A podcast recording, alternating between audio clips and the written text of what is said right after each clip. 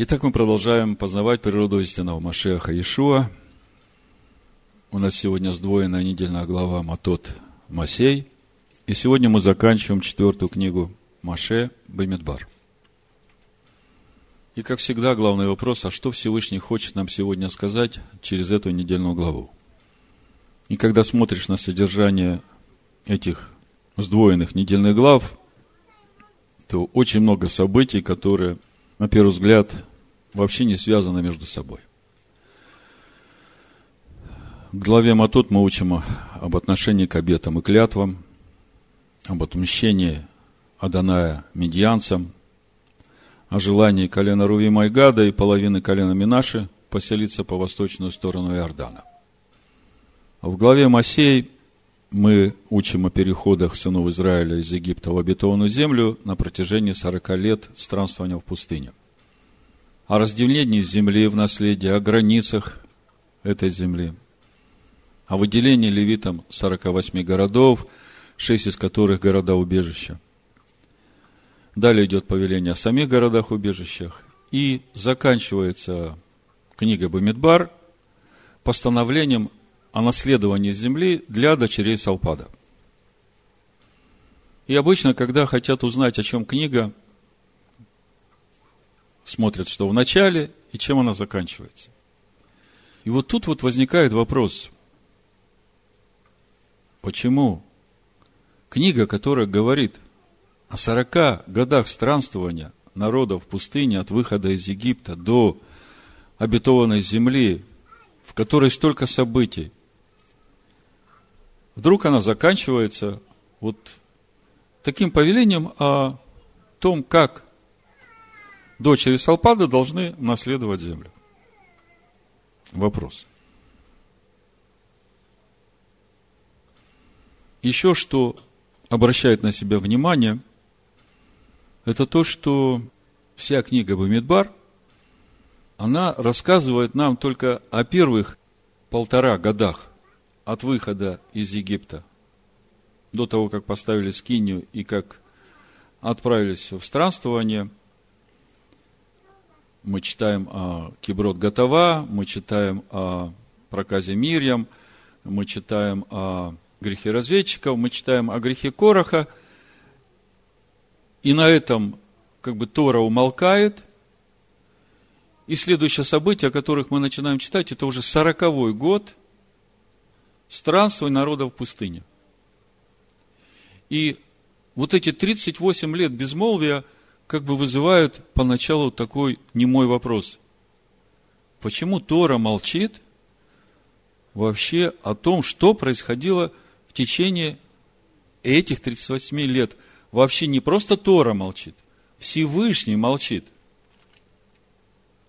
И потом из книги Дворим мы узнаем, что Оказывается, все эти 38 лет народ ходил в пустыне вокруг горы Сиир. А гора Сиир – это место обитания Эдома. Исава. И именно в сороковой год странствования народа в пустыне Всевышний обращается снова к своему народу. Это Дворим 2 глава со 2 стиха. И сказал мне Адонай, говоря, полно вам ходить вокруг этой горы, обратитесь к северу. Апостол Павел нам говорит в послании Коринфянах, что все, что мы читаем в Торе, это для нас образы. Это 11 стих, 10 глава, 1 послание Коринфянам. Все это происходило с ними как образы, а описано в наставлении нам, достигшим последних веков. Давайте попробуем эти образы перевести на реальное событие.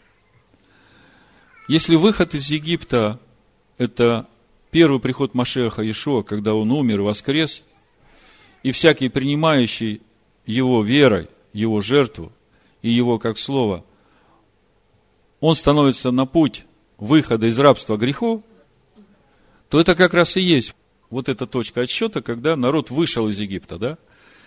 И потом мы читаем полтора года определенных событий в жизни Израиля, да? Потом 38 лет забвения, и потом 40 год, Значит, Всевышний говорит, хватит вам ходить вокруг этой горы Сиир, и я понимаю, что это как раз вот это время, когда Всевышний обращается к своему народу, говорит, выйди, народ мой, от нее. Хватит вам ходить вокруг э, этого и дома. Выйди, народ мой, от нее. То есть, смотрите, такая печальная духовная картина. Начиная с 325 года, когда уверовавшие из язычников собрались со своими отцами и решили, что им Тора не нужна, и иудеев объявили проклятым народом. И вот до последнего времени, до наших дней, когда прозвучал этот призыв Всевышнего «Выйди, народ мой, от нее», это время полного забвения. Печальные образы, правда? А сколько судеб, сколько жизней, сколько поломанных копий – борьбы за правду, за истину. А оказывается, это все время блуждание вокруг и дома, о котором Тора вообще ничего не говорит. И только сейчас начинаются вот те события, о которых мы читаем в наших последних недельных главах, когда народ вышел из этого блуждания вокруг и дома, прошел вдоль дома, прошел вдоль Маава, победил Сихона, победил Ога, потом эта история с Биламом, и в нашей главе мы уже читаем, как пришел суд на и Белама, и на медьянцев, которые в коварстве своем хотели прельстить Израиль фигурам, и Всевышний чуть не погубил весь Израиль. Мы читали, Пинхас, благодарение Всевышнему, остановил поражение. И вот все эти события заканчиваются тем, что Всевышний указывает границы обетованной земли для сынов Израиля. Э, если кто внимательно читал Тору, то вы, наверное, обратили внимание, что эти границы – очень сильно отличаются от тех границ, о которых Всевышний сказал Аврааму.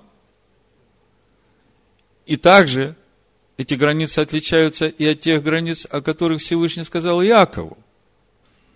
Но в нашей недельной главе мы читаем о конкретных границах Израиля, и заканчивается глава повелением выделить левитам 48 городов, 6 из которых города убежища.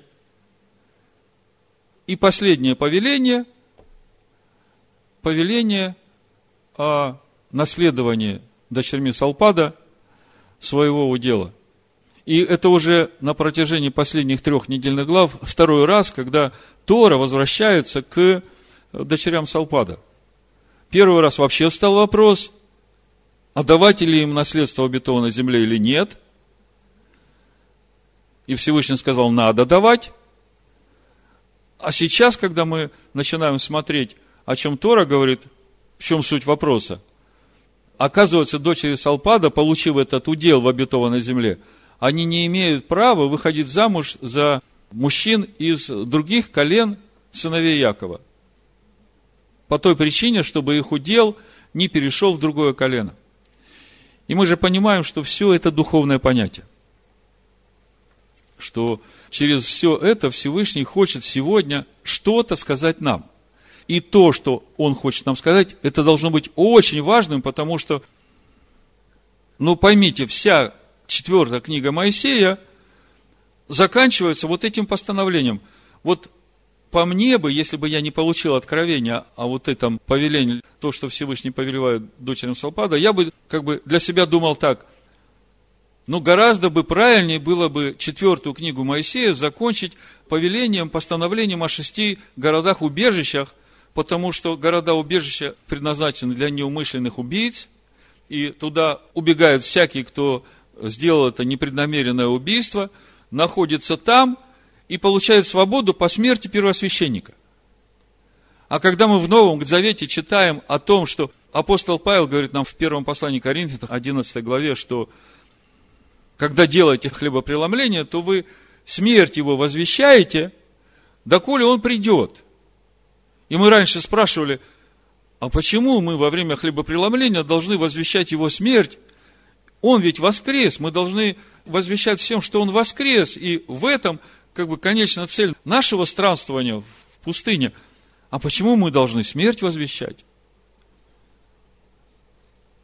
А когда мы прочитали устав о городах-убежищах, мы понимаем, что именно через возвещение смерти мы провозглашаем прощение наших грехов – и это прощение действует до его второго прихода. И подумайте, насколько это пророческий пласт, насколько бы было бы правильно закончить четвертую книгу Моисея именно этим повелением, да? Потому что это повеление связывает нас вообще с окончательным входом в обетованную землю, когда он уже придет и оправдает всех, которые познали его.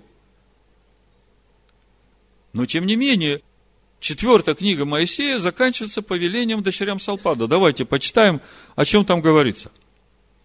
Вы же понимаете, что в Торе нет случайности. Если Тора об этом говорит, то это значит, здесь должно быть что-то очень важное для нас. Тридцать шестая глава Бамидбар, с первого стиха. Пришли главы семейств от племени сынов Галаада, сынов Махира, сына Манасина, из племен сынов Иосифовых, и говорили пред Маше и пред князьями, главами поколения сынов Израилевых, и сказали, Адонай повелел господину нашему дать землю в удел сынам Израилевым по жребию. И господину нашему повелено от Аданая дать удел Салпада, брата нашего, дочерям его. Если же они будут женами сынов, которого не будет другого колена сынов Израилевых, то удел их отнимется от удела отцов наших и прибавится к уделу того колена, в котором они будут. И отнимется от доставшегося по жребию удела нашего, и даже когда будет у сынов Израилевых юбилей – тогда удел их прибавится к уделу того колена, в котором они будут. И от удела колена отцов наших отнимется удел их. То есть, главы племени сынов э, Минаши беспокоятся о том, что дочери Салпада, которые получили надел своего отца в обетованной земле, если они выйдут замуж за кого-то из другого колена, то тогда этот надел уйдет из колена Минаши. И дальше мы читаем, как Всевышний решает этот вопрос. Пятый стих. «И дал Маше повеление сынам Израиля по слову Аданая, и сказал, правду, говорит колено сынов Иосифовых, вот что заповедует Аданая дочерях Салпадовых. Они могут быть женами тех, кто понравится глазам их, только должны быть женами в племени колена отца своего. Колено чьих сынов? Сынов Иосифовых мы читаем. Правду говорит колено сынов Иосифовых. Обращайте внимание на детали, это очень важно. Чтобы удел сынов Израилевых не переходил из колена в колено, ибо каждый из сынов Израилевых должен быть привязан к уделу колена отцов своих. И всякая дочь, наследующая удел в коленах сынов Израилевых, должна быть женою кого-нибудь из племени колена отца своего – чтобы сыны Израилева наследовали каждый удел отцов своих, и чтобы не переходил удел из колена в другое колено, ибо каждое из колен сынов Израилевых должно быть привязано к своему уделу. Как повелела Данай Маше, так и сделали дочери Салпадовы. И вышли дочери Салпадовы, Махла, Ферца, Хагла, Милка и Наа, в замужество за сыновей дяди своих племени сынов Минаше, сына Иосифа. Они были женами, и остался удел их в колене племени отца их. Послушайте, ну, в общем-то, этот вопрос можно было решить гораздо проще. Ну, хотите выходить замуж за кого-то из других колен? Пожалуйста, только пусть наследие ваше останется в колене Минаша. Ну, такой закон, чтобы наследство не уходило из колена. Логично? А почему так усложнять? Почему дочери сыновей Иосифа не имеют права выходить замуж за другие колена? И почему так важно, чтобы этот удел, который получили дочери Салпада, остался их уделом, чтобы они не перешли в какой-то чужой удел? Вот вопрос, на который нам нужно ответить. Непростой вопрос. И это, в общем-то, главный вопрос для нас сегодня, ответив на который мы поймем, что Всевышний хочет именно сегодня нам сказать через эту недельную главу. Мы же понимаем, что Тора духовна. А это значит, что в этом повелении речь идет не просто о судьбе пятерых дочерей Салпада. Речь идет о чем-то очень важном, что относится ко всем нам. Потому что сороковой год заканчивается книга Бамидбар в пустыне. Стоим накануне входа в обетованную землю. И опять же, если говорить о духовности Торы, то мы знаем, что именно Тора является духовным наследием сыновей Якова. Всех колен сыновей Якова Тора является духовным наследием. Это книга Дворим, 33 глава, 4 стих написано. Тору дал нам Маше, наследие обществу Якова. У всех колен Израиля одно духовное наследие. Одна Тора для всех колен Израиля. И тогда казалось бы, какая разница?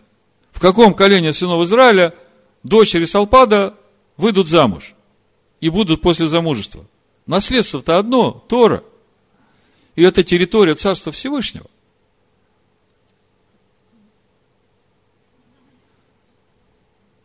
Какой смысл так беспокоиться о наследии дочерей Салпада? Что за этим всем стоит? Почему я сегодня говорю на эту тему? Опять же,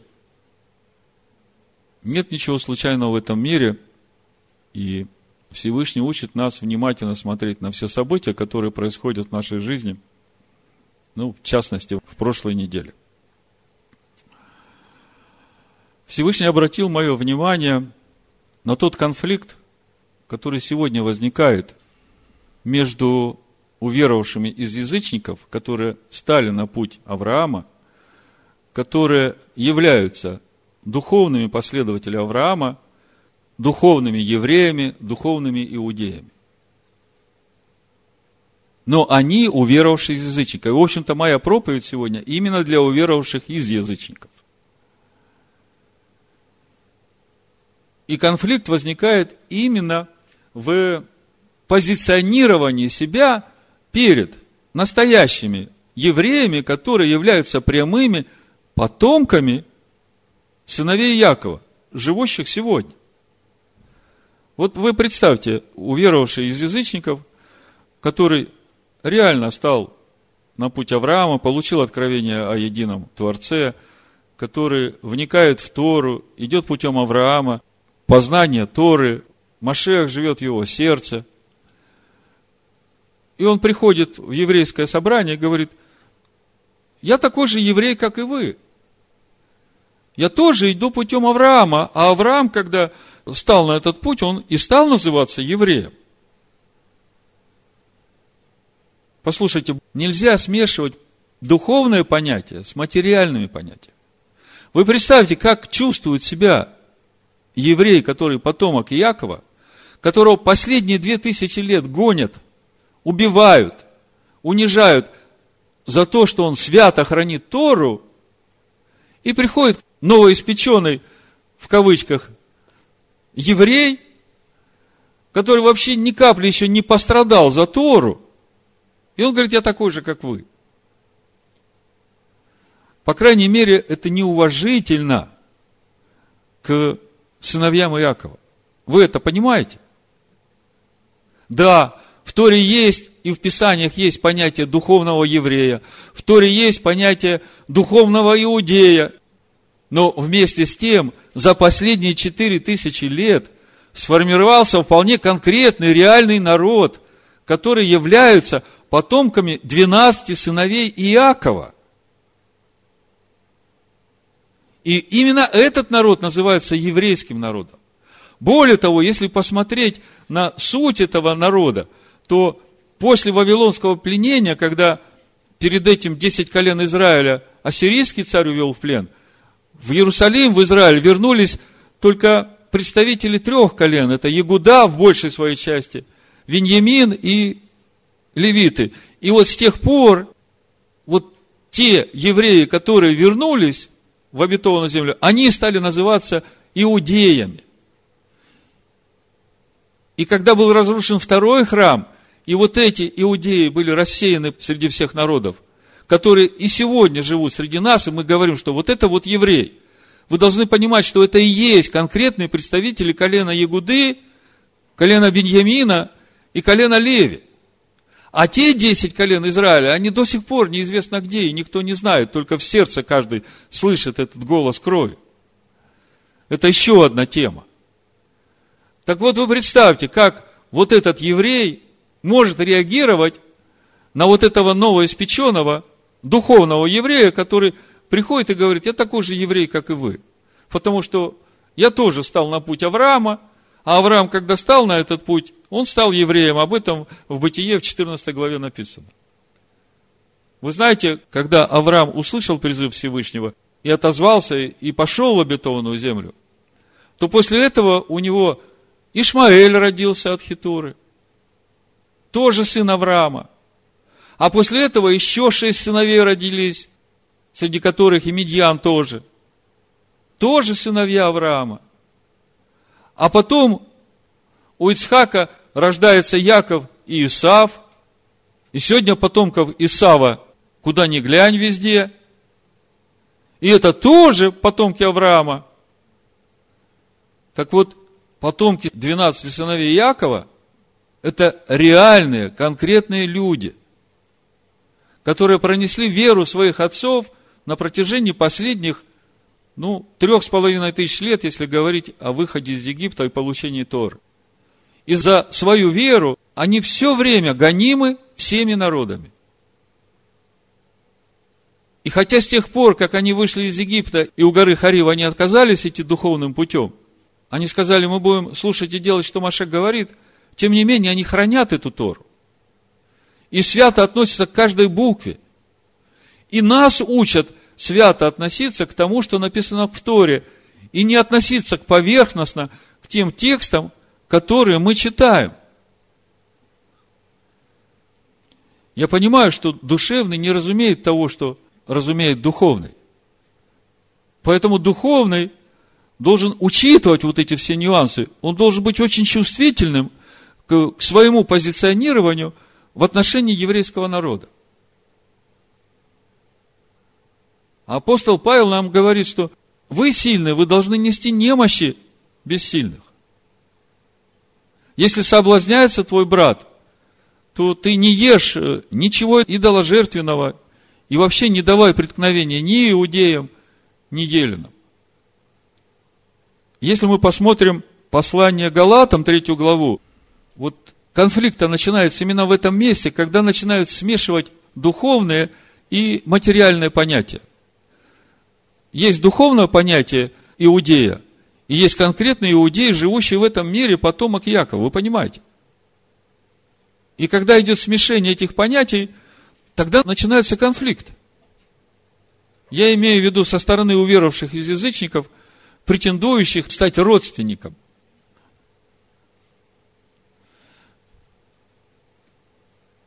Понимаете, есть конкретная большая еврейская семья.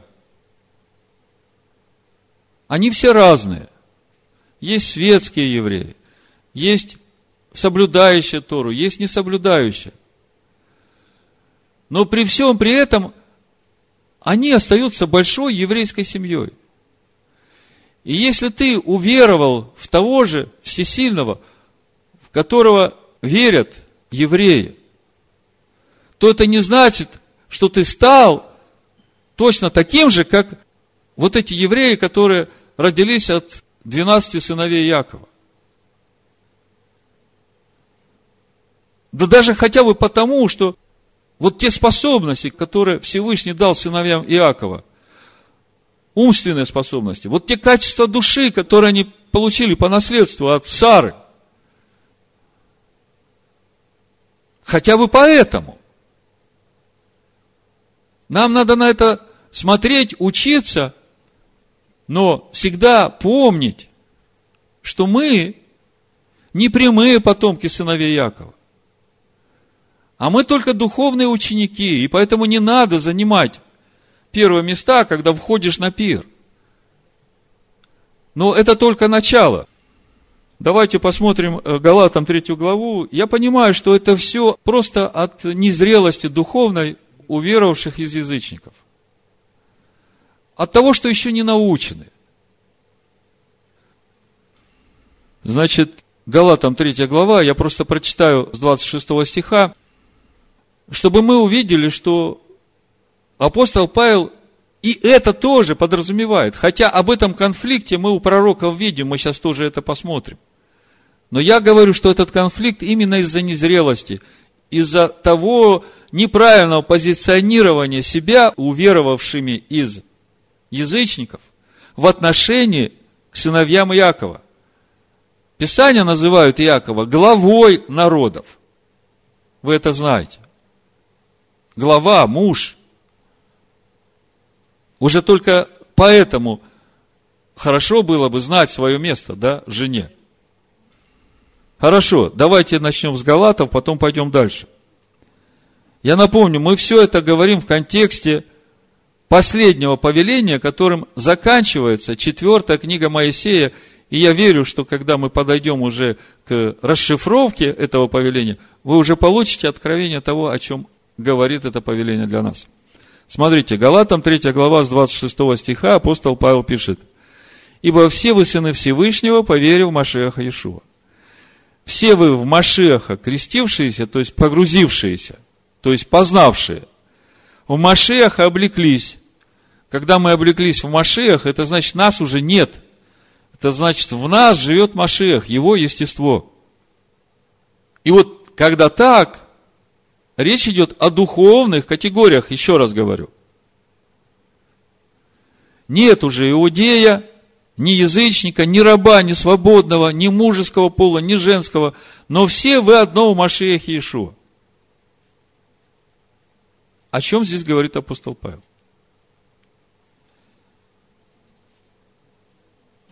Он здесь говорит о духовном единстве. Вы понимаете? В чем суть духовного единства? Мы как-то говорили, духовные сущности в духовном мире сближаются через уподобление, через единомыслие. И едиными нас в этом уподоблении делает Тора, когда мы ее растворяем в своем сердце. Но при этом, при жизни в этом мире, мы же видим, что хотя у Машеях и Иешуа уже нет ни мужчины, ни женщины – мы же видим, что есть и мужчины, и женщины. Более того, и у мужчин, и у женщин свои обязанности. Вы же этого отрицать не будете. Так если вы этого не отрицаете, тогда почему же вы отрицаете, что в этом мире все еще существуют уверовавшие язычников и иудеи? Хотя духовно они уже едины. Но в этом мире разница точно такая же, как между мужчиной и женщиной. Вы это понимаете? Поэтому я говорю, что нельзя смешивать духовные понятия с материальными понятиями. И когда уверовавший из язычников говорит, что я такой же еврей, как и вы, еврей, да он посмотрит на него и скажет, какой ты еврей. Понимаете, когда ты ощущаешь себя духовным евреем, то тогда ты должен себя и ощущать вот этой женой, которая должна почитать своего мужа. Ну, сейчас давайте посмотрим у Исаи о существовании этого конфликта, а потом дальше посмотрим о взаимоотношениях мужа и жены и что об этом говорит вообще Писание, об этих взаимоотношениях, как нам, уверовавшим из язычников, позиционировать себя в отношении еврея, иудея, прямых потомков сыновей Якова. Значит, э, у пророка Ишаягу в 49 главе с 14 стиха мы читаем. А Сион говорил, оставил меня Адонай, всесильный мой забыл меня. Забудет ли женщина грудное дитя, чтобы не пожалеть сына чрева своего? Но если бы она забыла, то я не забуду тебя. Скажите, в какой момент Сион говорит, что Адонай оставил и забыл его? Вот это время двух тысяч лет рассеяния сынов Израиля среди всех народов. Вы согласны со мной? Всевышний говорит, если даже женщина забудет свое дитя, то я не забуду. Вот я начертал тебя на дланях моих, стены твои всегда передо мною. Сыновья твои поспешат к тебе, а разорители и пустошители твои уйдут от тебя. Возведи очи твои, посмотри вокруг. Все они собираются, идут к тебе. Живу я, говорит Адонай. Всеми ими ты облечешься, как убранством, и нарядишься ими, как невеста. Ибо развалины твои, пустыни твои, и разоренная земля твоя будут теперь слишком тесны для жителей, и поглощавшие тебя удалятся от тебя. И вот смотрите, 20 стих, конфликт. Дети, которые будут у тебя после потери прежних, будут говорить вслух тебе. Тесно для меня место. Уступи мне, чтобы я мог жить. А дальше пророк говорит о том, кто эти дети. Смотрите. И ты скажешь в сердце своем, это Иаков говорит. Что это за дети? Кто мне родил их?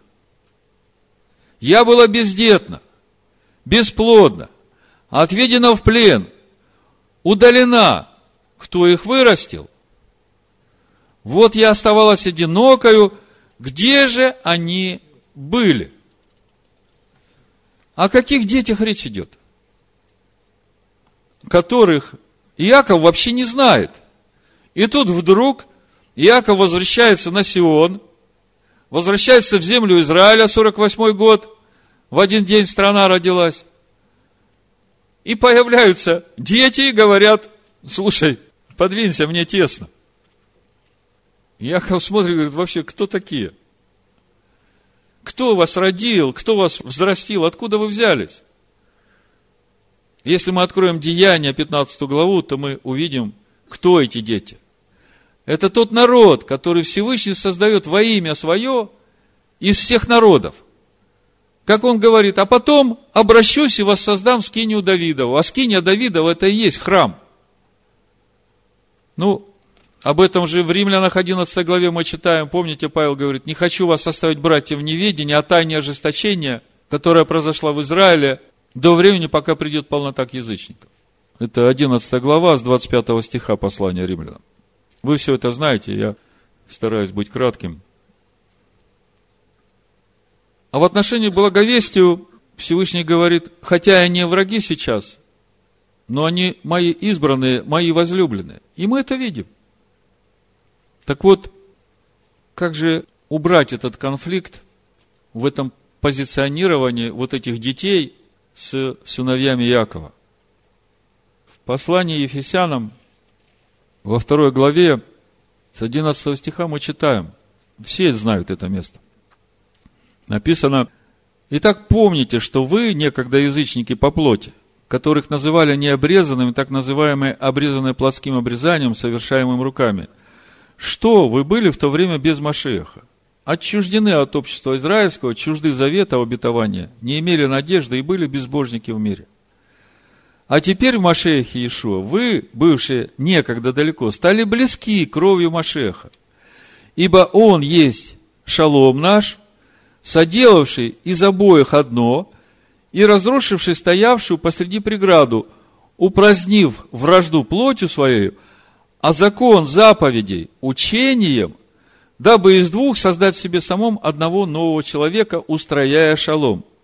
И в одном теле примирить обоих со Всевышним посредством стойки казни, убив вражду на нем. Я остановлюсь только на одном месте. Как по замыслу Всевышнего из двух, то есть из сына Якова и уверовавшего из язычников, можно сделать одного нового человека. Как вы думаете, как это можно сделать? Мы только что говорили о том, как приходит это духовное единство, да? Через познание Машеха теми и другими. Но как сделать их одним, новым человеком? Вы только вдумайтесь. Есть муж, есть жена. И муж человек, и жена человек. Но в глазах Бога и тот, и другой сами по себе это только пол человека. Помните фильм «Ушпызен»? Как Маше Баланга говорит, ну что я без тебя, я всего лишь половинка. Так вот, Давайте посмотрим начало книги Баришит, вторую главу, и вспомним, как же Всевышний сначала из одного делает двух, чтобы потом из двух сделать одного. Потому что в этом мире нужны два. Нужен конкретный, реальный, материальный помощник.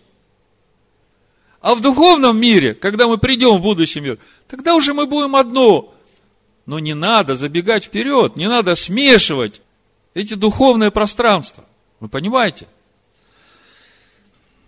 Баришит 2 глава с 21 стиха. «И навел Адонай Всесильный на человека крепкий сон». То есть, вот до этого момента этот человек был во всей полноте. И муж и жена были человеком, одним. И когда он уснул, взял одно из ребер его и закрыл то место плотью. То есть, одну из граней человека взял из него самого. И создал Адонай Илогим из ребра взятого у человека жену и привел ее к человеку. То есть, из самой кости человека, то есть из его сущности, кость это же духовная категория, вы же понимаете. Создал, привел жену к человеку и сказал человек, вот эта кость от костей моих и плоть от плоти моей. Она будет называться женою, ибо взята от мужа. 24 стих написано, потому оставит человек отца своего и мать свою, и прилепится к жене своей, и будут одна плоть. Скажите, почему? Потому. Да потому что от начала они были одним целым. А потом Всевышний сделал из них двоих, чтобы в этом физическом мире эта душа имела себе помощника. Вы знаете, какой бесценный помощник жена? Вот те из мужей, которые этого не знают, и те из молодых людей, которые собираются только вступать в брак, я поделюсь этим откровением, которое я имею. Это бесценный подарок от Всевышнего. Если мужчина по своей природе, он сильный духовно, он всегда смотрит вперед, он видит эти цели, которых надо достигать. И если у него нет рядом жены, он будет бежать туда, смотреть на эту цель, но он ничего не будет видеть, что у него под ногами. И будет падать, э, биться об углы, набивать себе шишки. А если он эту цель посеет свою жену, это же чрево, которое рождает. Она тебе буквально через день, может быть, на следующее утро выдаст четкую пошаговую инструкцию – как тебе двигаться к этой цели. Твоих мозгов на это не хватит. А она учтет все нюансы. Она вокруг тебя все обустроит. Но для этого должно быть единство. Должно быть понимание процессов. Скажи, станешь ли ты унижать или оскорблять вот такого ценного помощника, которого Всевышний дал тебе. Ну, только глупец это будет делать, правда? Но это уже другая тема. Просто я думаю, что это очень важно повторять и для мужчин, и для женщин. Другими словами, мы видим, что сейчас, вот то время, когда Всевышний создает народ из язычников во имя свое, то есть от кости мужа, скажем так. Иаков находится под действием тайного ожесточения. По сути, это Адам, который спит. Правда? Всевышний усыпил Адама, мужа, и в это время делает ему жену. И когда муж проснется, он должен в этой жене увидеть, ну, свое естество, да. Родное. Скажите, будет ли правильно вот этой жене, которая еще не доделана, которая еще на пути, но которая уже понимает, что она кость от кости, плоть от плоти, толкать Адама с его ложа, на котором он спит сейчас, и говорит, слушай, подвинься, я тоже такая же, как и ты. Была одна такая, 38 лет забвения в пустыне, помните? Это вот про нее. Продолжать дальше или можно на этом остановиться?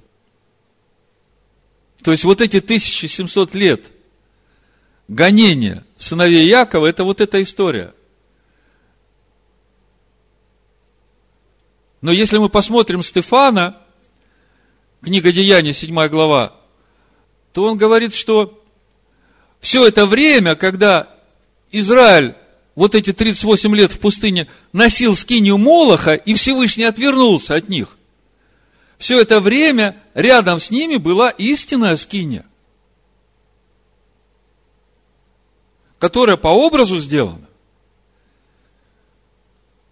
А теперь переложите это на реальность нашего времени, то есть все эти 1700 лет Всевышний, тем не менее, продолжает создавать народ во имя свое, который вот сейчас наступает время, он говорит, выйди от нее.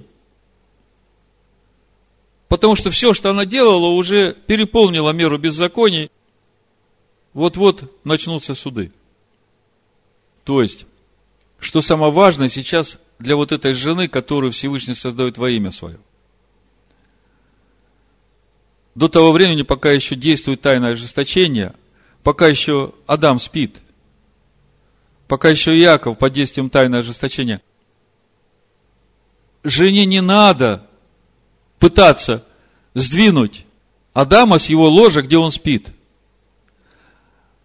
а приложить все усилия для того, чтобы закончить вот этот процесс совершения себя в полноту, чтобы действительно стать кость от кости, плоть от плоти своего мужа, чтобы когда он проснется – когда Всевышний изольет дух благодати и умиления, Захария, 12 глава, вот именно тогда он увидит и скажет, да, вот это вот кость от кости, плоть от плоти, вот она будет моей женой. Понимаете, да? Теперь давайте посмотрим, как же это все связано с дочерьми Салпада. Что Всевышний хочет нам сказать через э, последнее повеление в книге Бамидбар.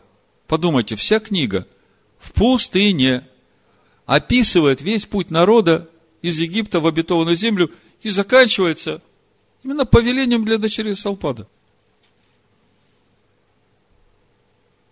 Ну, для того, чтобы понять, достаточно задать себе два вопроса. Почему такой акцент именно на женскую половину на женскую часть, на дочерей. И почему именно на дочерей Салпада? Кто эти дочери Салпада? Вот когда мы это все увидим, тогда мы уже и поймем, что Всевышний хочет нам сказать сегодня. Нам, тем, из которых Всевышний сейчас создает народ из всех народов во имя свое – я говорю, моя проповедь сегодня для уверовавших из язычников. Почему именно о дочерях речь, я думаю, вы уже начинаете понимать в контексте того, о чем мы только что говорили. А почему именно дочери Салпада, ответ мы получим, когда посмотрим на их родословие. Давайте 27 главу книги Баймидбар откроем и прочитаем о их родословии. Первый стих. Пришли дочери Салпада, сына Хиферова, сына Галаадова, сына Махирова, сына Манасина из поколения Манаси, сына Иосифова. И вот имена дочерей его. Махла, Наа, Хагла, Милка и Ферца. То есть мы видим, что дочери Салпада – это потомки Иосифа, которые родились от его старшего сына Минаша. Давайте посмотрим, как это вообще было и кто такой Минаша. Берешит, 41 глава, 45 стиха. И нарек фараон Иосифу имя Цафна в Панеях, и дал ему в жену Асенефу, дочь Патифера, жреца Илиопольского. Дальше, с 50 стиха читаю. До наступления годов голода у Иосифа родились два сына, которых родила ему Асинефа, дочь Патифера, жреца Илиопольского. И нарек Иосиф имя первенцу Минаше, потому что говорил он, Всесильный дал мне забыть все несчастья мои и весь дом отца моего. То есть у Иосифа, а как мы знаем, это прообраз страдающего Машеха Иешуа, рождается от языческой жены, если опять образы переводить в духовные процессы, от уверовавших из язычников, первенец Минаши, суть которого он вообще не знает ни Якова, ни его дом, ничего, что там вообще происходит. Видите, да? А дальше в 48 главе Баришит мы читаем, как Иаков приходит в Египет, видит сыновей Иосифа, благословляет их, называет их своими сыновьями и призывает на них свое имя и имя своих отцов. Авраама и Ицхака. То есть, наделяет этих детей духовным единством с собой и с Авраамом и Ицхаком. Хотя они рождены от языческой жены, совсем от другого брака, от другого завета, от другого союза. У Якова сыновья родились от завета с его женами. А здесь эти дети родились у Иосифа от его союза, от его завета с Асинефой. И это совсем другой союз. А Яков приходит и говорит, вот эти твои дети, которые у тебя родились от этой языческой женщины, они мои сыновья, такие же, как и Ирувим и Симеон. Давайте прочитаем. Берешит 48 глава. После того Иосифу сказали, вот отец твой болен, и он взял с собой двух сынов своих, Минаши и Ефраима. Якова известили и сказали, вот сын твой Иосиф идет к тебе. Израиль собрал силы свои и сел на постели. И сказал Яков Иосифу, Всесильный, всемогущий явился мне в Лузе, в земле ханаанской, и благословил меня. И сказал мне, слушайте, что сказал всесильный Яков.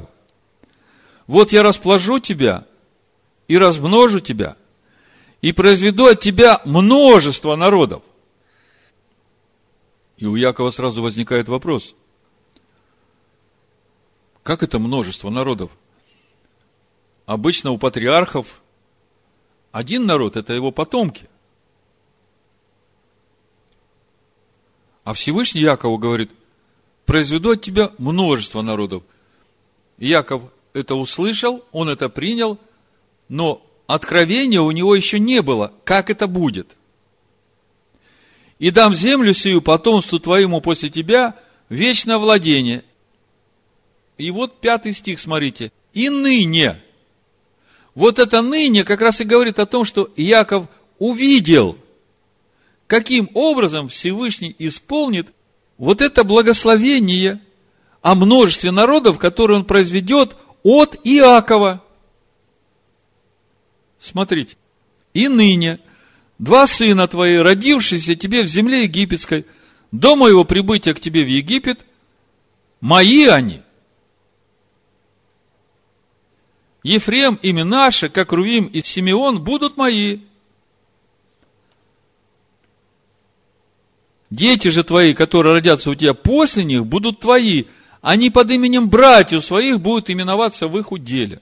И мы эту тему очень подробно разбирали, я не буду здесь останавливаться. Просто скажу коротко, что все остальные, которые будут рождаться у Машеха Иешуа в церкви из язычников, так, чтобы до всех доходило, в этом народе, который создает во имя свое, они по духовной своей сущности должны точности соответствовать Эфраиму и Минаше, в которых сущность Авраама, Ицхака и Якова – Об этом читаем дальше. 15 стих. Смотрите. О сущности, которые обретают Ифраим и Минаши через благословение Якова. И благословил Иосифа и сказал, Всесильный, пред которым ходили отцы мои, Авраам и Ицхак, Всесильный, пасущий меня с тех пор, как я существую до сего дня, ангел, избавляющий меня от всякого зла, то есть Всесильный благословляет через этого ангела, Якова и пасет через этого ангела, мы об этом разбирали. Да благословит отроков всех, то есть не ангел благословляет, а всесильный через этого ангела. А суть этого ангела – это ангел лица Всевышнего. Суть Машиах до воплощения в этом мире через э, рождение Ишуа. Да будет на них наречено имя мое. Когда мы говорим об имени, то речь идет о сущности. Когда Яков боролся всю ночь с некто, он обрел сущность Израиль, правящий силой Всевышнего. Да будет на них наречено имя мое, и имя, то есть сущность отцов моих, Авраама и Ицхака.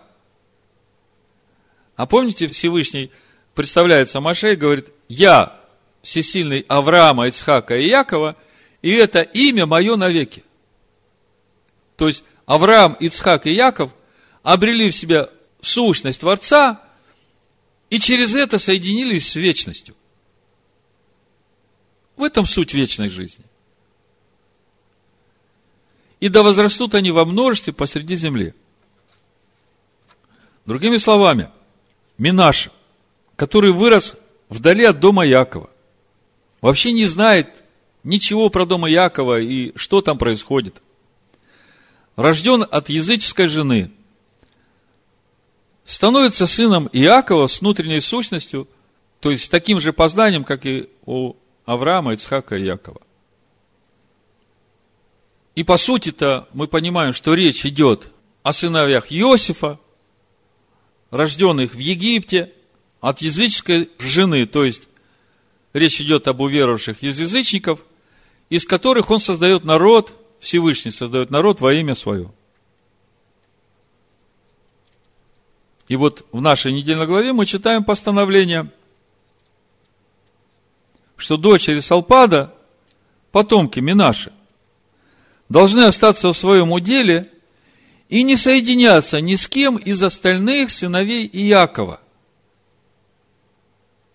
Что это значит?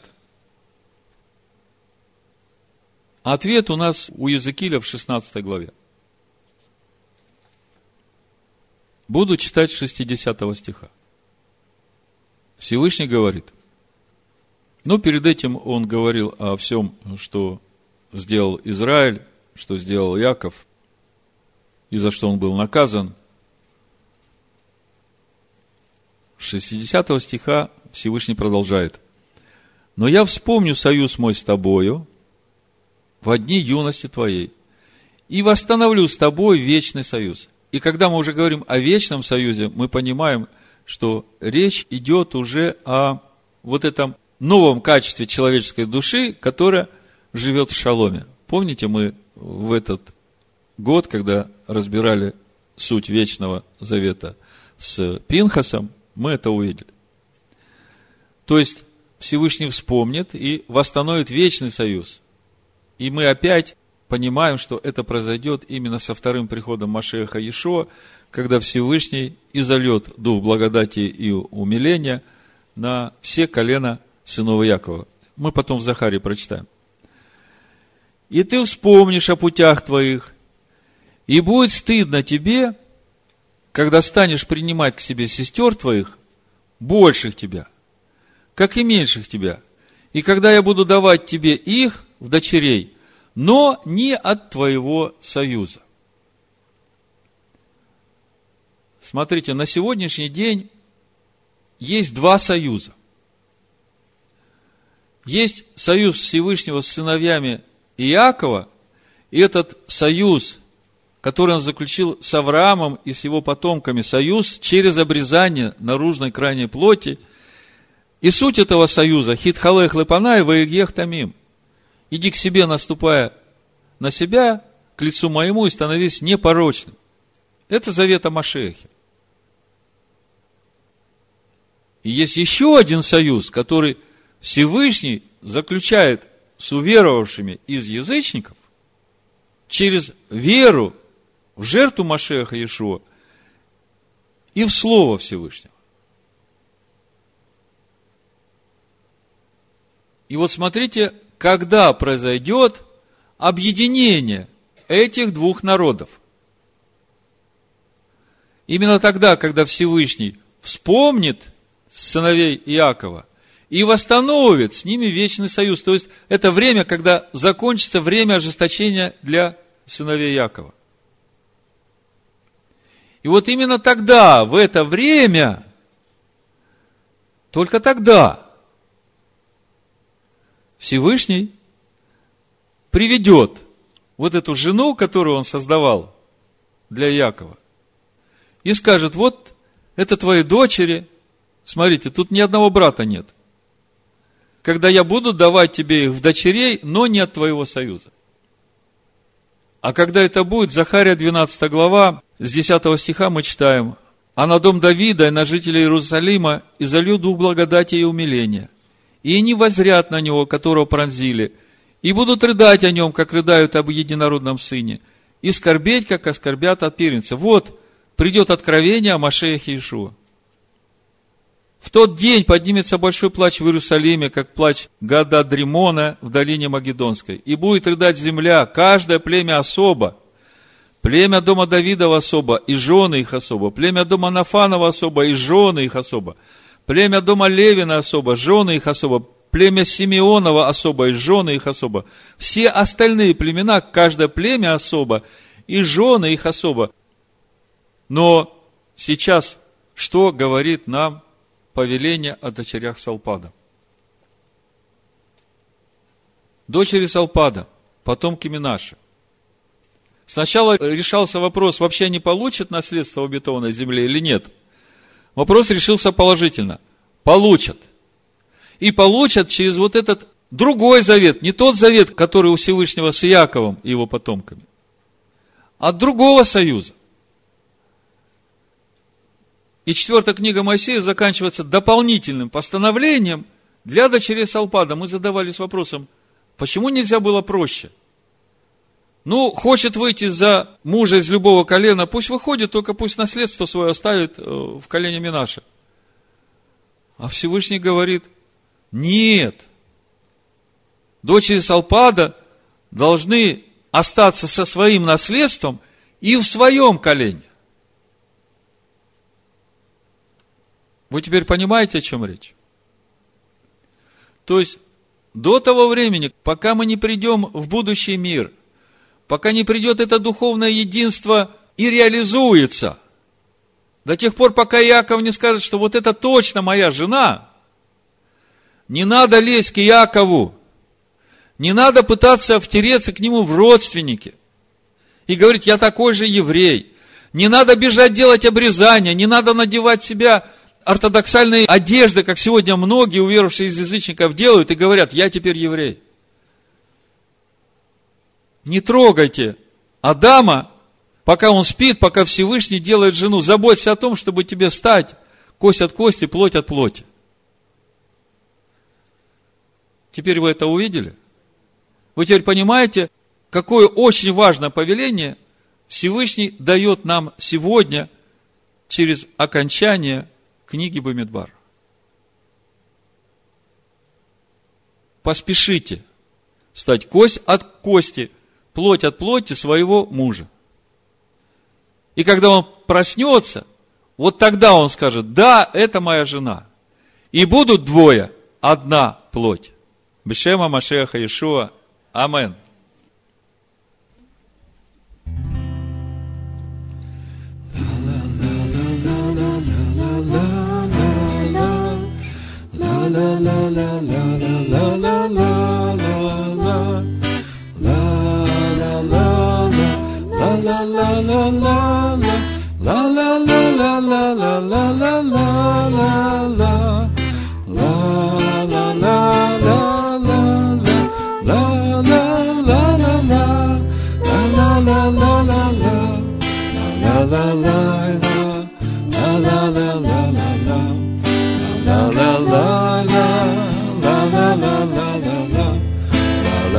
ла ла ла ла ла ла Адонай сказал из Вавилона Проложите путь, дорогу к дому Устрояя царствие святое. Все довольны мы такой судьбою Все довольны такой судьбою. Ла-ла-ла-ла-ла-ла, ла-ла-ла-ла-ла, ла-ла-ла-ла-ла, ла-ла-ла-ла-ла, ла-ла-ла-ла-ла-ла, ла-ла-ла-ла-ла, аллилуйя, аллилуйя. Ничего на свете лучше нету, Чтоб Машиах вел дорогой к свету, убирая наше все плотское, наполняя нас святою Торой, наполняя нас святою Торой. Ла-ла-ла-ла-ла-ла, ла-ла-ла-ла-ла, ла-ла-ла-ла-ла-ла,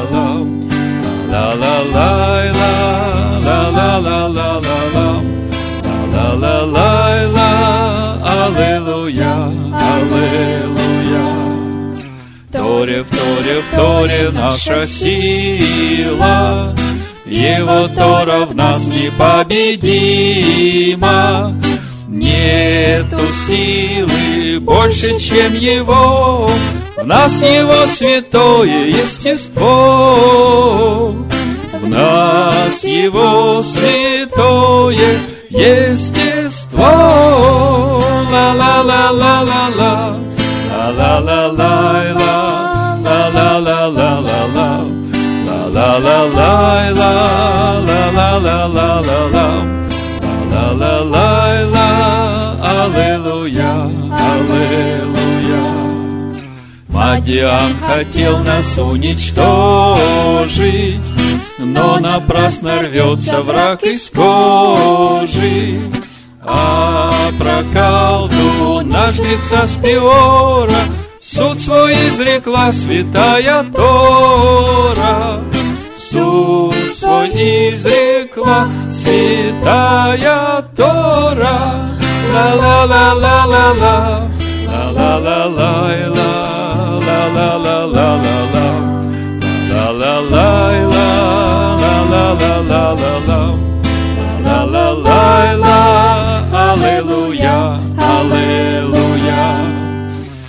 И тогда воспел Израиль песню, Жить в любви намного интересней.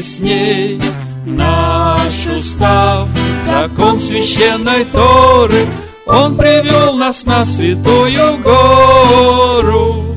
Он привел нас на святую гору. Ла-ла-ла-ла-ла-ла, ла-ла-ла-ла-ла,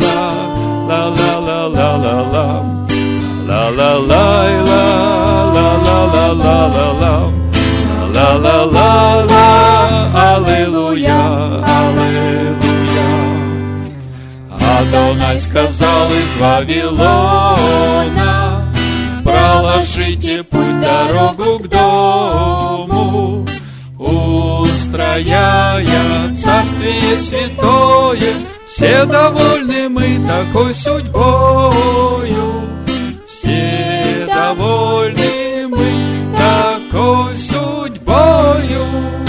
love